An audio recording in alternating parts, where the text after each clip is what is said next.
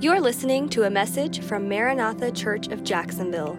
For more information, please visit our website, maranathajacks.com. Hey guys, welcome to the podcast. This is Pastor Brian here. We're going to try something new as we go through this book of James. Oftentimes when we talk through a book or look through a book, there's way more to discuss than we have time for on Sunday morning. So we figured maybe some kind of online Bible study might be a good way to go through some of that stuff. And so we may have ways to interact with this as we go along. We're kind of figuring it out as we go. I want to send out short messages on Wednesdays that kind of dig a little deeper into certain subjects as we move through the chapters, and also, you know, fill in some of the nerdier bits that I find interesting that you might as well, because it gives context and might bless you to know some of the things about this. So God's word is deep, and we can go as deep as we can or have time to. So I hope this blesses you. And so, like I said, we're starting through the book of James. Right now, we'll be going through it this fall. And like I mentioned on Sunday, the author of the book is Jesus' brother, just like the book of Jude, but also in kind of like the book of Jude, for some reason, we changed his name.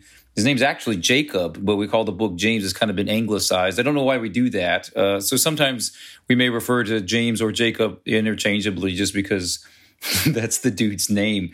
And if you start Googling around on this stuff, you may see that some people go, well, I don't know if this is the same James or Jacob that, you know, is actually Jesus' brother. And there's reasons people think these things, but most people agree this is actually written by Jesus' brother. One of the reasons people sometimes doubt that is because the original Greek that it's written in is maybe what they would say is too sophisticated for somebody of his social status. But then other people say right after that, yeah, but a lot of times people would hire other scribes and people to write down, like kind of like a book editor would kind of gather the thoughts of a person and put them into paper. So, that might have answered some of those linguistic problems. I don't actually speak Greek, so I don't have a personal opinion on that.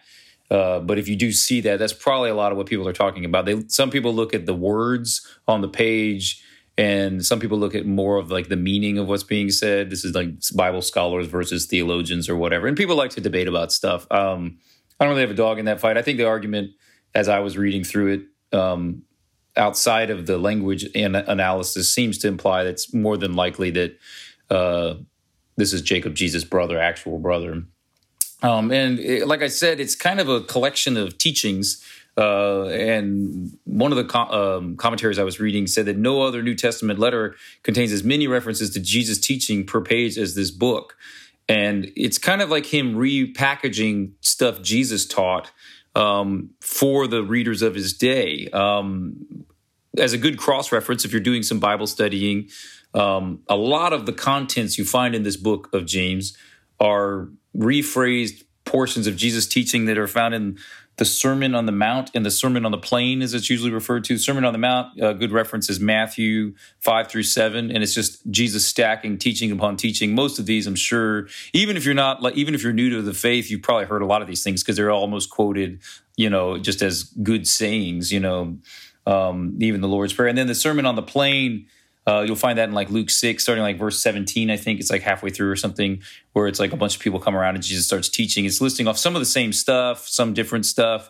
But then you find a lot of cross-references to this book of James as he's going to. But like I said, he doesn't just quote it. It's kind of a reapplication for the context of the people that he was talking to. And what was happening was a lot of these Jewish believers, because it's mostly he's writing to Jewish people. It does apply probably to everyone, but he's writing immediately to a lot of people in this context of they're Jewish people, so there's social and political value to that under kind of a Roman rule, which is there's tension already from that because it's outside rule in this area. And then now these people have come to faith in Jesus, and they're sort of being considered outcasts from their Jewish community as well. So you've got Jewish believers in Jesus who are maybe feeling pressure from social pressure, some economic pressure from their other Jewish family and friends that aren't following Jesus because they're being, you know, looked down on maybe. And then also the Roman situation, which is somewhat exploitative. And so they're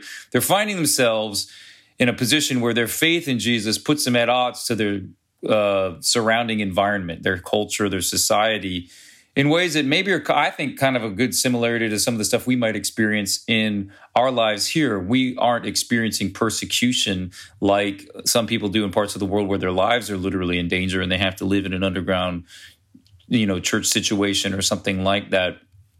But these people weren't either. They're not being oppressed in that sort of way where they're being arrested and killed. They're just kind of being cut out of deals or not invited to things and, oppressed financially. And the more extreme parts of it would be, that they're financially being oppressed in ways that actually are having kind of detriment to their families and stuff like that. So these guys are getting pretty mad about it because that's the situation that, that would cause a lot of frustration. I would be mad about that. So James is saying, okay, I'm going to take these teachings, or Jacob's saying, I'm taking these teachings of Jesus and I'm going to help you guys see what to do in that kind of moment, which I think that's great because we need that kind of guidance right now in our lives because as Christian people, we're finding ourselves increasingly at odds to our greater culture. It's like you're being viewed as a hypocrite or a bigot or, all the scandals that are going on in churches and just differing values that our greater surrounding culture is starting to live by. They're not the same as ours. And so we were being viewed in a lower and lower status. Maybe a couple generations ago, if you said, yeah, I'm attending church or I'm following Jesus, that would give you what we might call social capital, meaning people would look up to you for doing that. Now, if you just kind of put out, I don't know, on social media and stuff, I'm following Jesus, the greater culture that we find ourselves in our country, in America, would probably start to look down on you for that and think of you as being closed-minded or a bigot or something like that, especially if you implied at all that this faith in Jesus had anything to do with reality or anything beyond just making you feel good. The moment you start saying, no, this is actually a real thing and it really matters to everyone, that's when people really start, maybe making fun of you or cutting you down or anything like that. And then, so he's saying, let me give you some help on how to approach that. And you start to see right at the beginning, after he says greetings, the first statement he says kind of starts to frame this whole thing for us. He says, consider it pure joy, my brothers and sisters, whenever you face trials of many kinds, because you know that the testing of your faith produces perseverance. I think this is going to be kind of a frame of mind for us in this time and us as we're going through this book, because it tells you how you need to be. And it's not the natural way to be, because when people are mean to you for any reason, it makes you mad and it makes you frustrated and you want to fight back. And he immediately says, you should consider it joy when you experience these trials of many kinds, because you know that this testing will produce perseverance in your faith. So he's saying, he starts to lay out, and as we went through on Sunday, how God can use all of these things for our betterment. But it's not an easy thing to go through. But that's the framework he gives us, not to be always angry all the time, which you see kind of modeled out there in the world, be outraged, be very outraged. And he's like, no, consider it pure joy. And so you can pause right now and think about that. What parts of your life have you been just outraged, very outraged, instead of considering it pure joy? So that's something to think about. Another thing I wanted to bring up is in verse 10 and 11, I had to kind of brush over this really quickly on Sunday. It says this, but the rich should take pride in their humiliation, since they will pass away like a wildflower. But for the sun rises with scorching heat and withers the plant, it blossoms and falls.